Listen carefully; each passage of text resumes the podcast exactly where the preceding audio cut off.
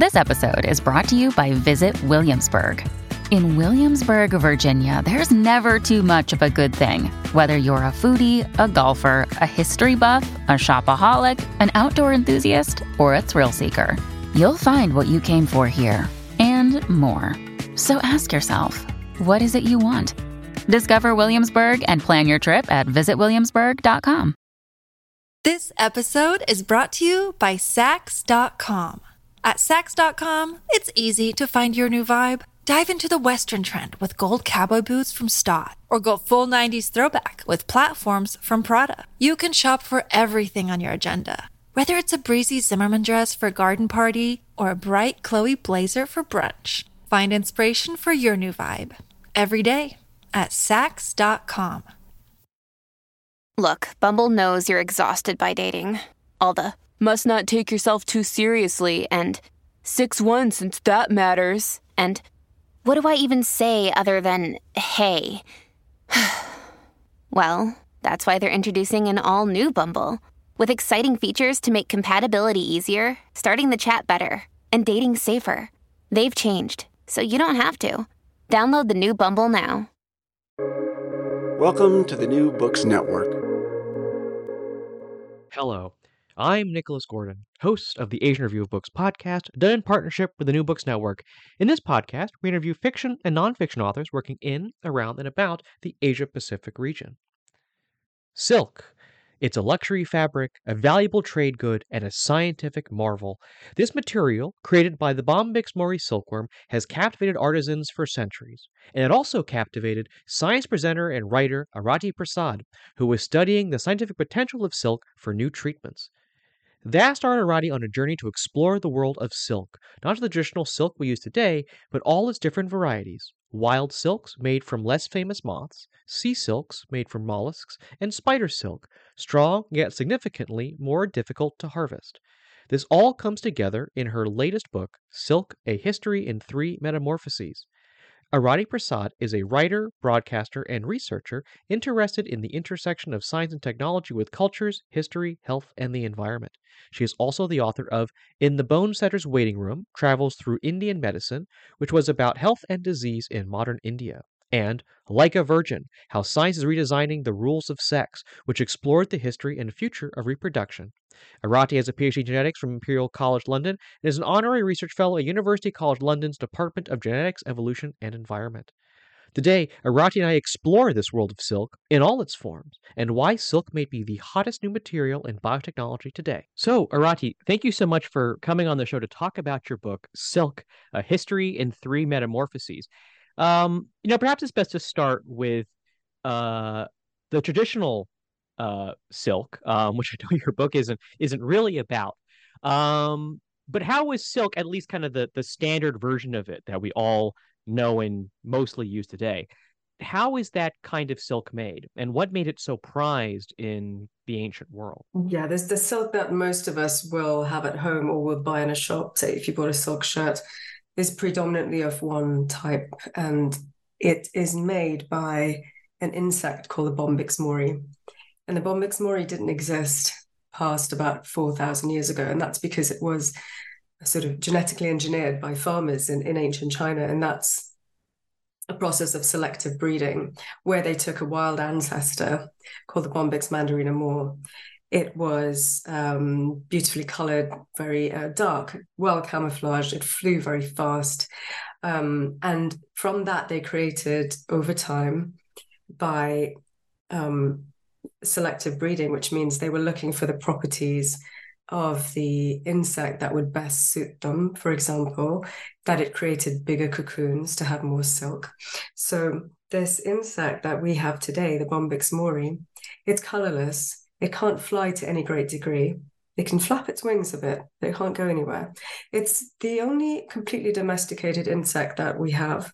And it's completely dependent on humans, even for basic things like mating um, and reproducing and being fed. So this moth, uh, the, well, the, the the moth develops in a process called complete metamorphosis, and that means it starts life as a tiny caterpillar. So it hatches from the egg, very tiny caterpillar, kind of dark purpley color. And then it eats copious amounts of mulberry leaves. So white mulberry leaves are its natural food um, plant. And it grows sort of exponentially. Um, and then at some point it stops. It stops eating, it stops moving, and it wraps itself in a cocoon. Because if an insect stops, and it's a very juicy caterpillar by that time, it's subjecting itself to great dangers, both from predators who might want to eat it, but also from infections like bacteria and fungi. And so it wraps itself in a cocoon. And this cocoon is made of silk. And the silk is produced in long tubules that run along the, the length of the caterpillar's body. And it's a liquid and it emerges from the salivary glands. And when the liquid hits the air, it solidifies into a thread and so it wraps itself in this cocoon and within a uh, the cocoon of the bombyx mori which is about maybe four or so five centimeters long um, is contained about a kilometer of silk thread the thread's very very fine it's about a thousand times thinner than a human hair but it's also extremely strong. And because it needs to protect itself, it also has uh, antibacterial, antifungal properties. So when the um, insect stops developing um, as a larval form, it wraps itself in the cocoon. What happens there is it starts developing into its adult form. But at this point, people who produce silk take that cocoon. The insect's not allowed generally to develop into an adult because in the natural process where the um, moth breaks out of the cocoon, it vomits uh, an enzyme called cocoonase, and that has a kind of dark red color. So, number one, it'll stain the cocoon, but more importantly, it breaks the thread. The, you know that one kilometer of, of uh, continuous thread, which means mm. that when you try to weave it, you'll have to knot it and it um, affects the sort of smooth uh, sheen and the quality of the silk that you'd get from it. So in order to prevent that the cocoons are routinely um, with with the pupa so the insect um, stage of development inside is either stifled or boiled which isn't very nice. Um, but then the uh, cocoons which contain um, quite a lot of silk are boiled and they're boiled with an alkali so something like soap. And the um, that unreels the the the silk strands from the cocoon. The cocoon actually feels very hard. It's, you actually wonder if there's any thread in there at all because it, it feels like um I don't know, like a papier mâché or something.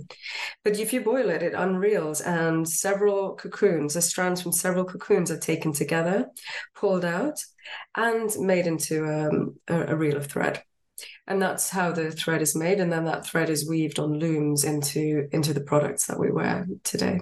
Right. But your book is not actually about traditional or or the kind of the the version of silk that we that we know and we buy in shops. Your book's about all the other kinds of silk. Um so why write about about these other like the, the other versions of this fabric? Um what is it about uh, wild silk or sea silk or spider silk that made you want to write a book about them? I am. I like writing about things that are less known or or understood or are, are kind of surprising. And I grew up um, with uh, my my mother's family's Indian, and I I remember when I was about ten years old, I was walking in a little village in South India, and I looked into a house, and there was a family, including children my age, weaving on a hand loom. So this is a wooden frame where the threads go warp and weft, and they're weaving this silk um, fabric, and in in in it there were gold threads. And it was the kind of thing my mother and aunts always wore that I wore um, to my 21st birthday, these beautiful um, productions. And I, I, I never thought really beyond that about what this fabric was and where it came from. And I'd always assumed that there was only one type of silk and that silk came from China because that's that's what the popular story says.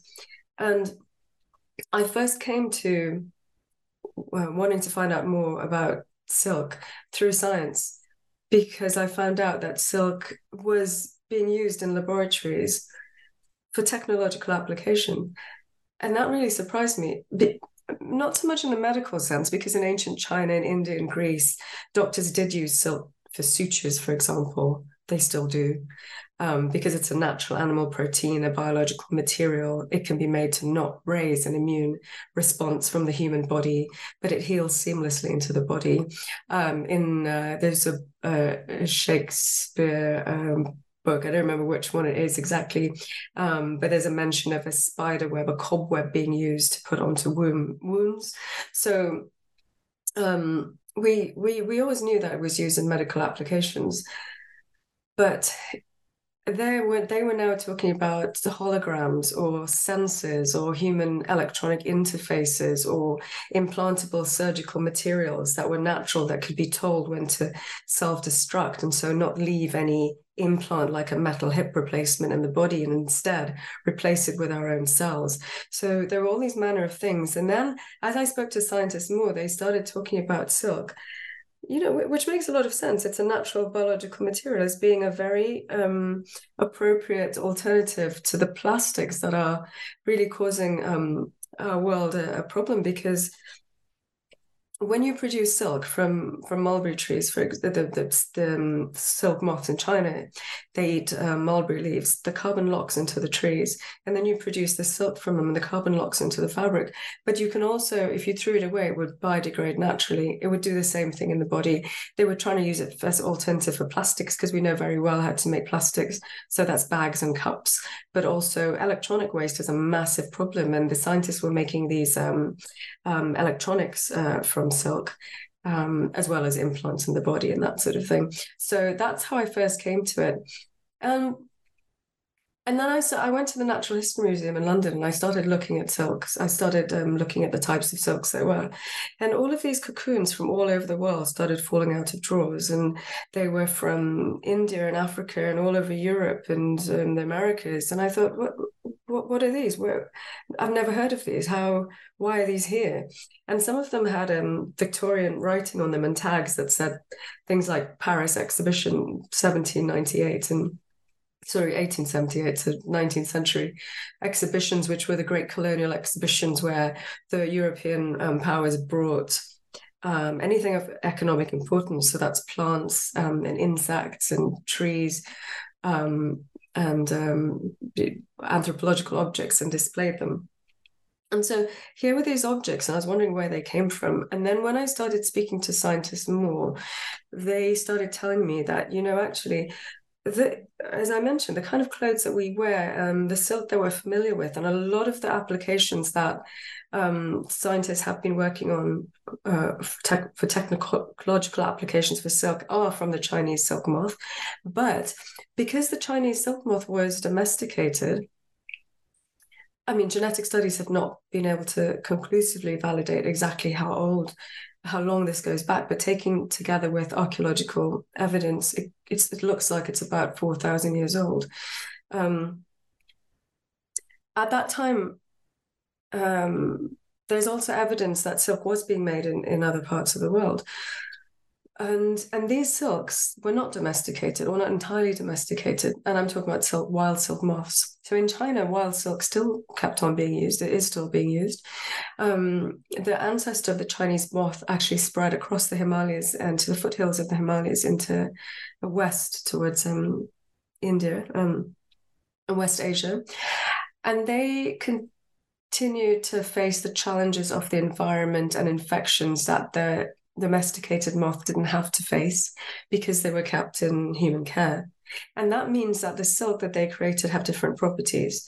Not just different properties, but you can see that they look different. The cocoons are uh, um, heavier, they're thicker. They, when I first saw a wild silk fabric, I didn't believe that it was silk. I had to ask the person in the shop several times, "What is this?" I thought it was a cotton, a heavy cotton, um, and so they can be quite thick. Quite thick. They're actually used in the winter. They're passed down for generations. They're very sturdy, and these um, different types of silk have different applications um, in technology because of that strength. So I should say I mentioned that um, the silk moth silk is a thousand times thinner than a human hair, but it has an extreme, uh, extremely strong um, tensile strength and elasticity. Um, and so um, you saw it being used in, in technological applications for a long time. I think people didn't it, it, didn't go unnoticed that this was a very strong material. Genghis Khan uh, issued his soldiers with um, a thin silk vest um, instead of heavy body armor that had to do with um, missile arrows. When you know an arrow goes into your body, it's not nice. but what's worse is when you have to take the arrow out. And as the arrow would go into the silk shirt, the silk would wrap around the arrowhead, making it easier to extract, but also the silk fibers could meld into the wound of the person and and, and it does help um, wound healing. And later in the yeah, I mean, I, I was I'm I'm jumping ahead in your book a lot, but then this is exactly the same sorts of things that people discover when it comes to uh, silk's bulletproof properties.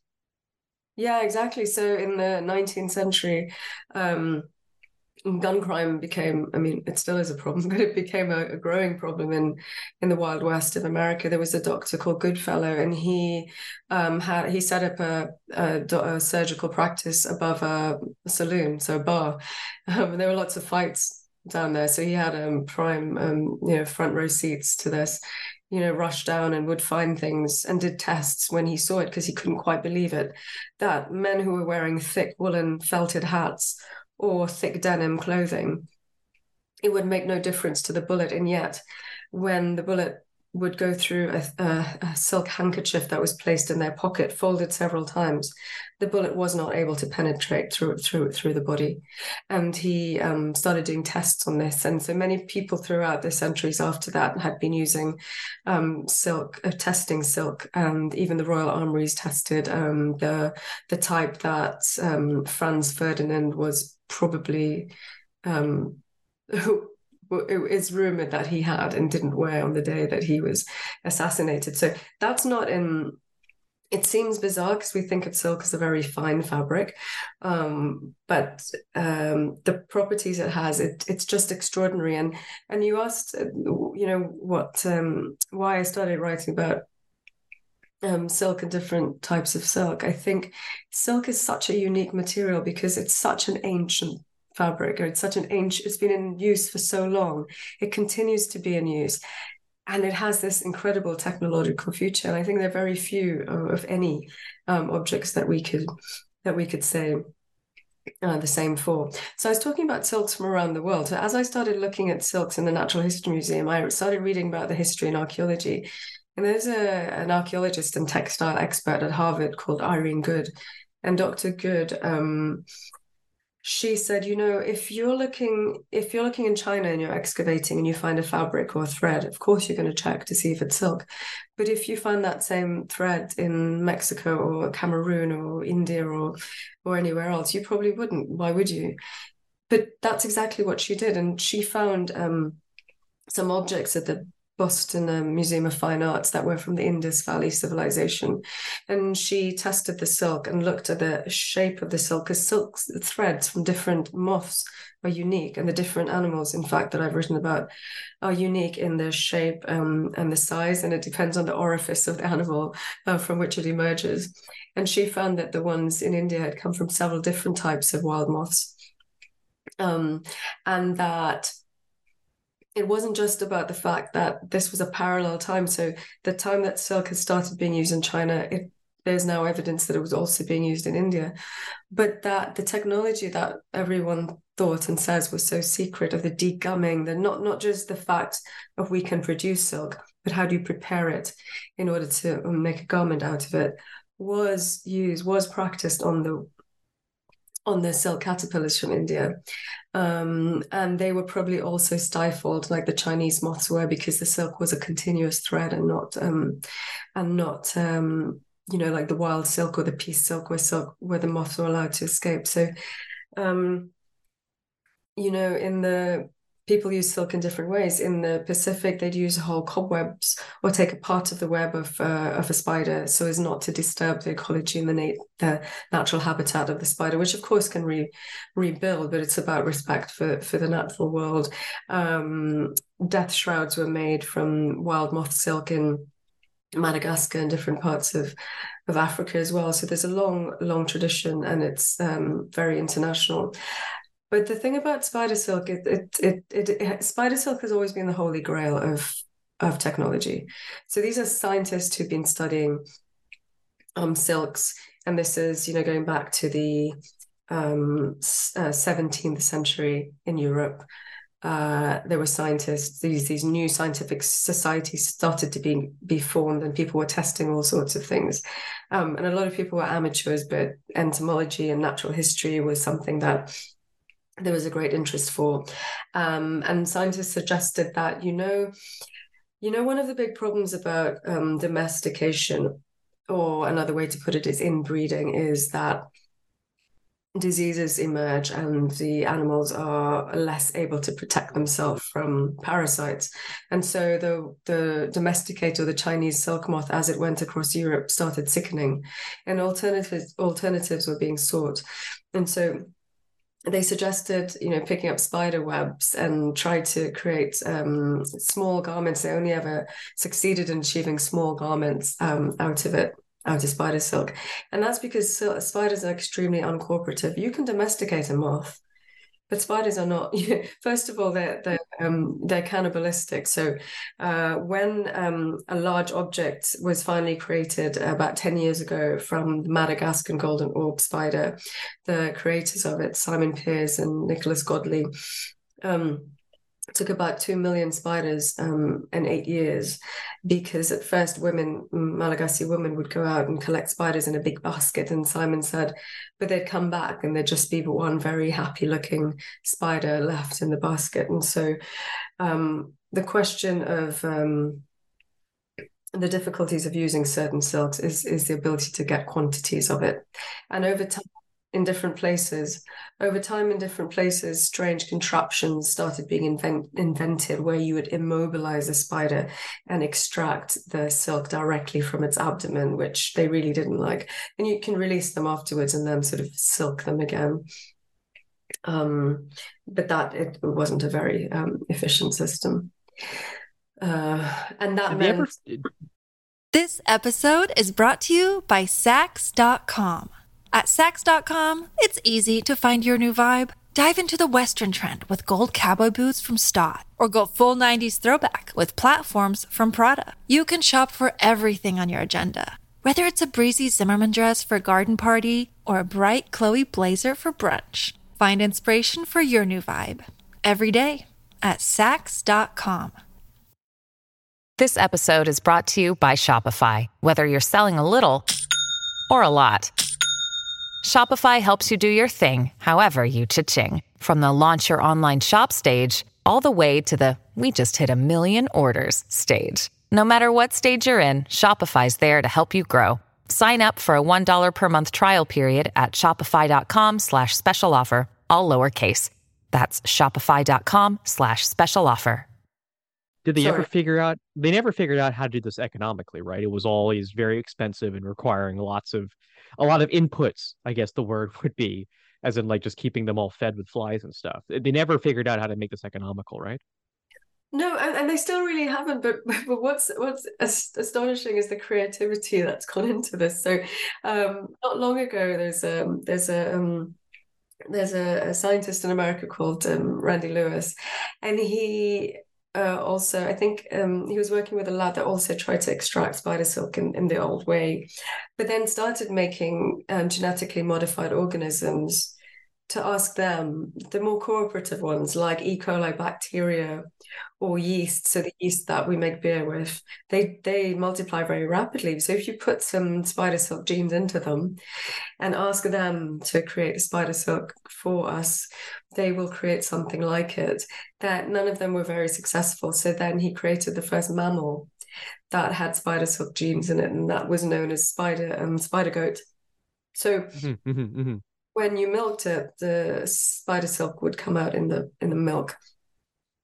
Um, none of these things are great because he only used a small part of the spider silk um, gene, so it only produce a part of the protein. But remember, the the spiders the spiders are really quite amazing. They make many types of silk for different purposes to wrap their eggs in to make their webs um, to drop down from, and they have different properties. But it comes out as a solid like the like the like the silkworm it, it's not a liquid. So if you're creating a liquid and then you have to try and fold it into a, a thread you have to guess how that's done. And you know it's it's often said what um, what a spider has been able to do on a on a diet of bugs has you know evaded scientists and technologists. And that's still the case. So the, the latest thing he's done is um is use the bombyx mori silk silkworm. so he's genetically engineered. He said, you know, look, we've been using this for 4,000 years. So why not put the spider silk genes into them and let them make the thread? Of course, it'll have a part, it'll be part um, silkworm and part um, spider silk um, fabric. Um, but yeah, I mean, there, I mean, some people have been so uh, successful. The in the Second World War, uh, both silk moths and spiders were co-opted and conscripted by the militaries in various places. The Nazis um, very interestingly tried to use the silkworm as a model for eugenics, which is so deeply flawed because, as I said, they're deep, they're very inbred, and another word for inbred is racially pure or pure, genetically pure, and they got very sick. And so he hmm. sent them to schools. Um, you know, the, the, Nazis sent them to schools as well as mulberry trees. They planted mulberry trees everywhere, um, and they used the worms to teach children about the value of you know if this animal is sick then you know they should die. They shouldn't be you know they shouldn't be a part of society. Um but the reason they did that was to create parachutes. And they wove it in such a way that the the silk parachutes were fire retardant. And so you had situations where um, people would look up into the sky like there was a battle in Heraklion in Crete. And you see thousands of these silk parachutes coming down. And people were forbidden to touch them. But of course after the war was over and the Nazis were defeated, the women um, in Crete, who also had a, a local wild silk um, industry and Chinese silk industry for, for hundreds of years, uh, picked up the parachutes and made wedding dresses and handkerchiefs and scarves out of them. With the spiders, spider silk is incredible for so many reasons, but it's extremely fine. Um, mm and even stronger than moth silk. And um, it is said that if the spider was the size of a human, then the web it creates could stop a jetliner in its path. So extremely strong, but the fineness of it was also used for other purposes in crosshairs. Crosshairs are what you use mm. in the hmm. finest of military um, equipment, can also be used in medical equipment. And there was a woman called Nan Songer in California, um, and she um, loved spiders as a child, but as part of the war effort, she started collecting black widow spiders and silking them, so milking them for their threads. Um, and the American military used to come to her house with a briefcase handcuffed to them and pick up the the silk that she'd been able to produce. So it was enough for some purposes. After the war, she made it for medical equipment. Um, but you know, I also you know wanted to say that it, it's um silk is it's very sustainable and because this is the other thing about looking at wild silks and not just at the domesticated silk is they exist in their natural habitats across the world so mm-hmm. everywhere and that means that if, if, people had silk industries or if silk industries were recreated in countries that had them or, or lost them um, or where they could be revived in order to in order to grow um, silk moths and silkworms, you need trees. You need the natural habitats of those places. Um, one of and and so it's, it's a very and it, as I said, it locks carbon. And if if you we can find a way to make um, you know la- less water use use natural dyes, for example, that's fantastic. Um, the problem with the domesticated silk or uh, in semi-domesticated silks that they use in India, where the moths are killed, um, it's it's not is not uh, really um, ideal. However, in terms of sustainability, there was an interesting case where um, uh, Professor Neri Oxman, she was at MIT Media Lab, and she created a giant sort of architectural scaffolds and she didn't extract the silk from the silkworms. Instead, she created these like they looked like um, sort of rounded scaffolds, different shapes, thinking about sustainable building materials, right? And she put thousands of silkworms on the structure, and they went ahead and built it for her.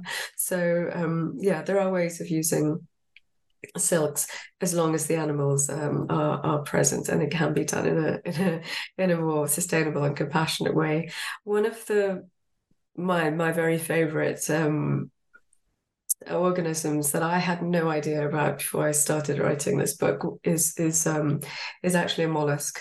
It's neither a it's neither a spider nor nor a moth. and this one lives in the Mediterranean Sea.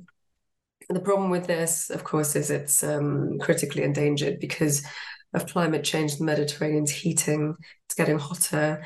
And, and with the heat, it's a lot of um, infectious organisms that have wiped its population, or pushed it right to the brink.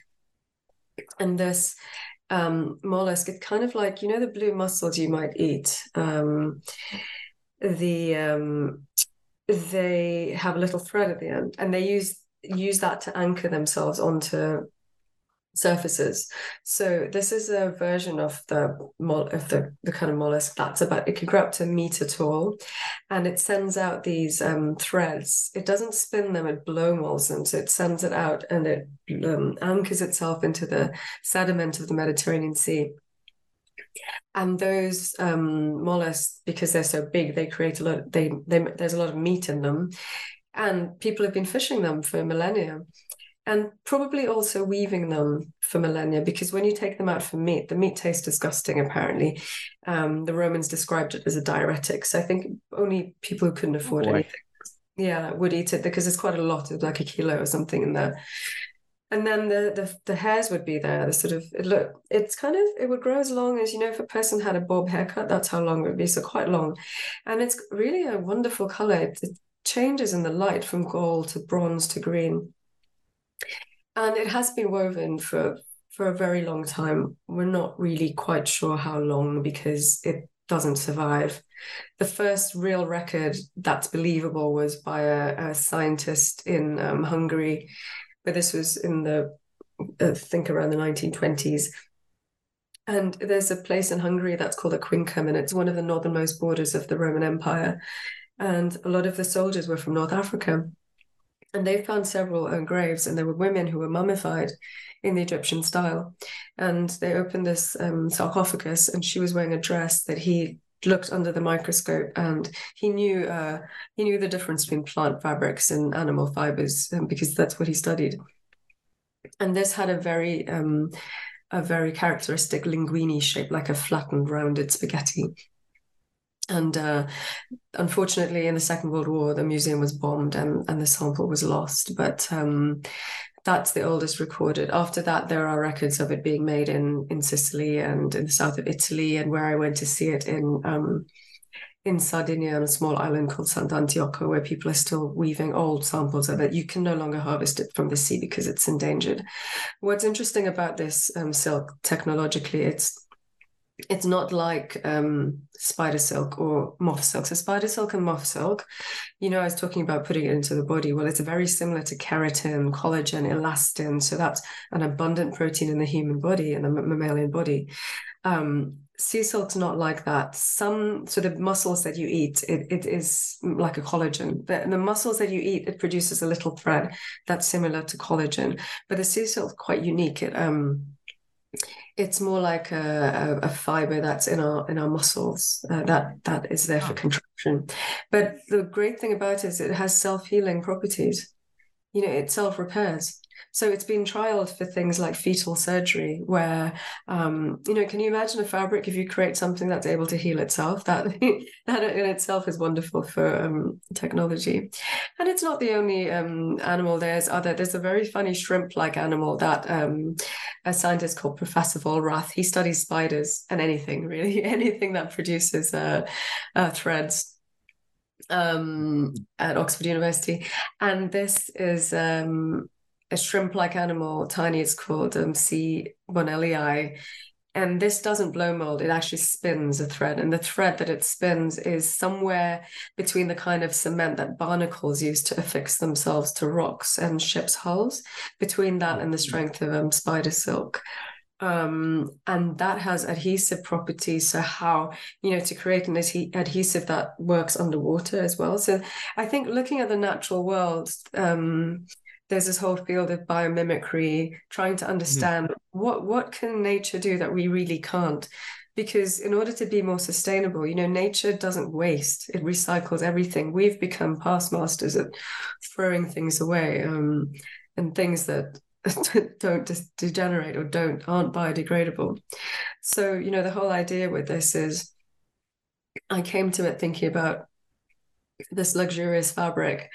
I got I fell down a rabbit hole of the archaeology and the history, but then really started becoming in awe of all the animals across the world that make um, materials that are really quite um, extraordinary, not just extraordinary in the beauty of them, but in the properties that they have and in the way that we could learn from them and apply them um, to to prevent further further you know destruction of our of our own world.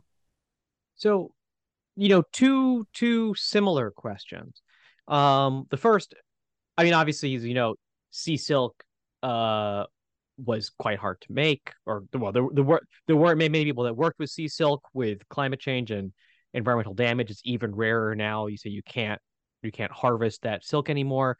Spider silk also, as you noted, extremely difficult to harvest and and to and and to produce economically. Are there can you are there still surviving garments either with sea silk or spider silk today that people can see? Um, are there any left? Oh yeah, no, plenty. Um, there is um, there is um, a lady called Felicitas Maeder and she is in Europe and she has made an online museum of sea silk. And she has been doing this, collecting um, photos of samples across the world. In Sardinia, I saw the most beautiful large shawl um, made of it golden in color.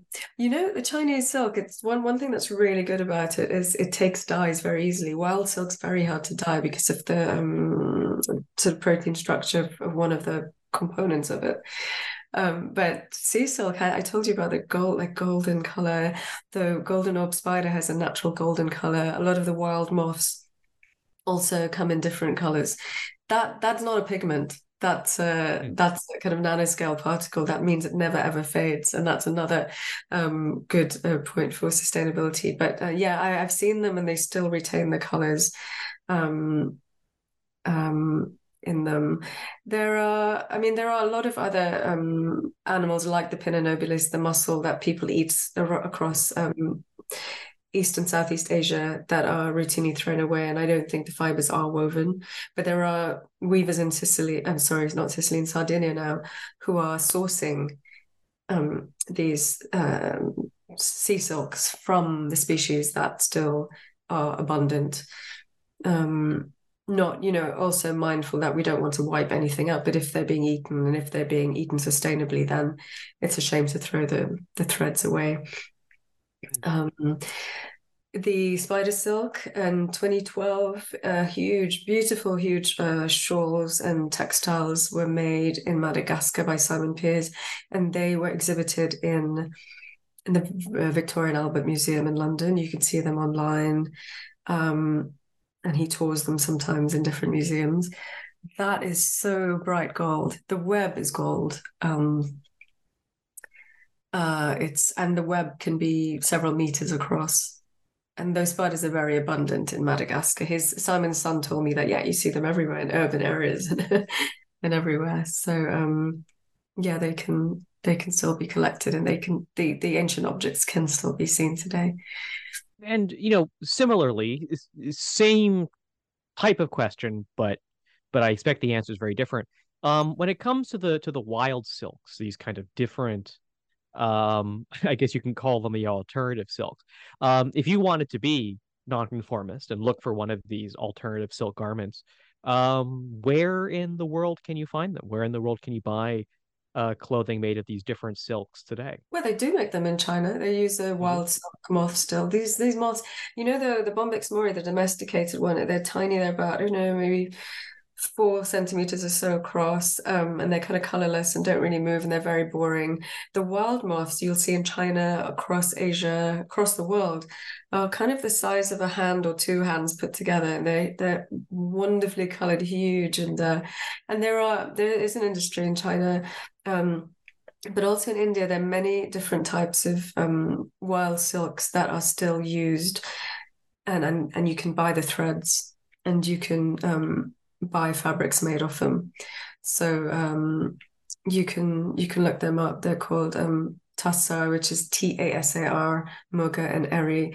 They're very popular. because they have different qualities. So they are they're so robust. They're passed down for generations. You can wear them in the winter because they keep you warm. Um, you know, when I've given talks about my book recently, so many people have come to me. Was a, scientist from Sudan, and she said, "You know, I had um, I had very bad eczema, and my doctor told me to sleep on silk and wear silk, and it disappeared." And someone else told me, "Oh, my daughter had rosacea, and it went away." So, um, I think people sort of have, have known uh, anecdotally and, and and across the world worn these fabrics for different purposes. And yeah, you can you can find them um, if you look up wild, wild silk textiles. Um, some of them are semi domesticated, but the other good thing about them is that they do live in the wild. Har- the cocoons are harvested from the wild, and that means again that they live in forests, and that means that the forests need to be preserved in order to continue the industry. So it's it's um it's an industry that ha- has to respect the environment, or it will no longer exist. And so it's quite nice to to buy products that are made of of wild silk. Um, and um, they, yeah, they have a different texture to them because some, like um, peace silk you may have heard of. What happens is the cocoon's broken by the moth as it, as it emerges, so the strands have to be tied together. So you get these little, very little bumps in them. And there've been debates throughout time. You know, there was a, a Victorian man called Thomas Wardle, and he was knighted by Queen Victoria for services to silk because he really brought Indian silk, uh, wild silk from India, um, into the British market and figured out how to dye it in wonderful gem-like colors. Uh, he called it. And there was a, um, a, scientific debate one day. He was presenting his findings, and he said, "Oh, you know, but the Indians don't know how to make silk very well because the the fiber, the fabrics are quite." Um, you know, vernacular or rough. Mm. And another man stood up and said, Yes, but um, maybe that's the beauty of them because this was the t- William Morris worked with Wardle too and learned how to dye with natural dyes from him. Wardle was a chemist. Um, and the whole mood at that time, a little bit like now, was like questioning, you know, is is is factory made the best, or is if this arts and crafts is is is there something that we're losing by not making things by manufacture by by, by hand. Um, and so you know there was also a call to look at the natural beauty of things. Do we what is this idea of perfection? You know can we work with things without having to change them? Can we tread lightly in the materials that we use? So um, yeah if, if, if i am um, I think people also breed silkworms. You can get them. I got uh, Bombyx mori silkworms um, eggs I, I, hatched at home, and those you can get from pet shops because they use them to feed to reptiles. But if you're curious, it's the most wonderful thing to do to raise them at home and see how they spin. It's really magical. Um, and friends told me that they raised silkworms as a child and they fed them lettuce, for example, and the silk turned green, or you know the carrots or um, the best silk will come if the animals eat the plants that they're that they're used to eating in their natural habitat. That means the hmm. strongest, best quality. But they can eat other things and become other colors. So, um, you can, people do keep wild silk moths as well, which are very very impressive to look at. Uh, so yeah, it's a wonderful thing to see. Yeah, and more and more important these days to understand where things come from and the value of them. You know, I, I think I think I'd like to I'd like to to end um by kind of coming back to maybe the the the thing that got you started on this journey in the first was kind of looking at the a lot of the kind of new scientific applications of silk.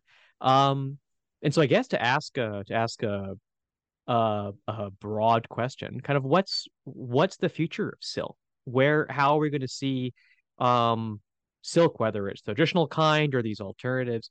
Um, how are we going to see this being used more and more in um, in the future of kind of science and technology? I, the thing that excites me most, uh, because I have a background in in biomedicine, mm. um, is the medical and surgical applications for it. So um, a lot of these a lot of these things are in clinical trials so and and they're being tested and you know you can't really use them until they're safe to use you, you know um, silk can integrate into your into your body so if it's something like um, I don't know, a part of your body that can be easily removed, that's one thing. But if it integrates deep inside and you have some kind of immune problem, then that would be that would be terrible. So it has to be tested really well. Having said that, there has already been a treatment of, of um, vocal cord paralysis. Um, and the professor who was working on this, uh, Fiorenzo Omenetto in Boston, he said that, you know, it was, you saw people walking in not being able to speak and then coming out having this silk based implant to replace the vocal cords and then they healed and were able to speak. So I think that's a space to watch. They're looking at making replacements for cartilage and bone and artificial blood vessels. Mm. Um, so, for example, instead of putting a metal um, hip replacement in, you could 3D print a scaffold of silk and then take your own bone cells and seed the scaffold. That means put your cells on it and let them grow. And so that the silk can dissolve and what you're left with is just your bone like genuinely your bone and not um, anything that didn't belong in you. Also looking at implantable dissolvable nuts and gears and bolts for surgery. So i think that's all quite exciting because it's um it's a it's a gentler way to to to perform surgery and it's a natural biodegradable product. You know, medicine is extremely unsustainable. Um, you know, we saw that with COVID and the masks and all the equipment that we need. So anything that can be done to to improve that is is wonderful. Also, in terms of med- medicine and delivery, we saw with COVID one of the problems with vaccines, and we know that sending vaccines to parts of the world where it's difficult to store them in cold temperatures is the stabilization. And silk has been used to temperature stabilized vaccines, penicillin, chemotherapy drugs for over a decade at the Mayo Clinic in America already. Um, so those things I think I'll watch this space. They need to be tested for safety, but they will be with us.